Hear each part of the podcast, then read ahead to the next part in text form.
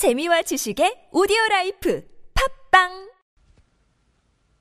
안녕하세요. 고전나곤입니다.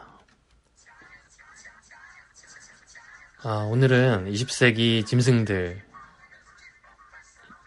중에서 어, 최초로 동양으로 한번 넘어가 보겠습니다.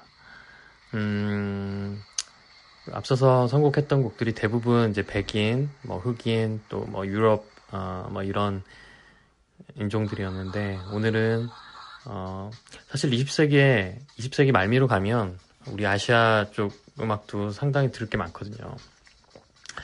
잘 알려지지 않아서 그렇지 뭐 좋은 뮤지션도 많았고요. 그래서 그 중에서도 어, 그 뭐랄까요 이 뭐 개인적인 생각이에요. 되게 글로벌하게 막 그들의 음악과 편승할 수 있는 계기가 된 어, 어떤 획이 있다라고 하면 저는 일본의 주라는 그 댄스 그룹을 꼽고 싶습니다. 이 주가 시기로 따지면 1989년도쯤 올림픽 막 지나고 어, 데뷔를 했을 거예요. 그리고 우리한테 한국에 소개된 거는 90년도 초반인데 제 기억에 이 이때는 뭐 일본 방송 보기도 힘들었는데 어디서 구했는지 애들이 비디오 테이프 가지고 와서 춤 보고는 교실 뒤에서 따라 추고 막 그랬던 기억이 있거든요. 근데 어, 이때 이 음악을 들으면서 그 주의 음악을 들으면서 되게 충격적이었어요. 음, 어, 이런 세상에 이런 음악도 존재하는구나 라는 생각을 했었고 그래서 사실 이, 이 주라는 그룹이 한국 뭐 일본뿐만 아니라 한국에도 되게 많은 영향을 미쳤습니다.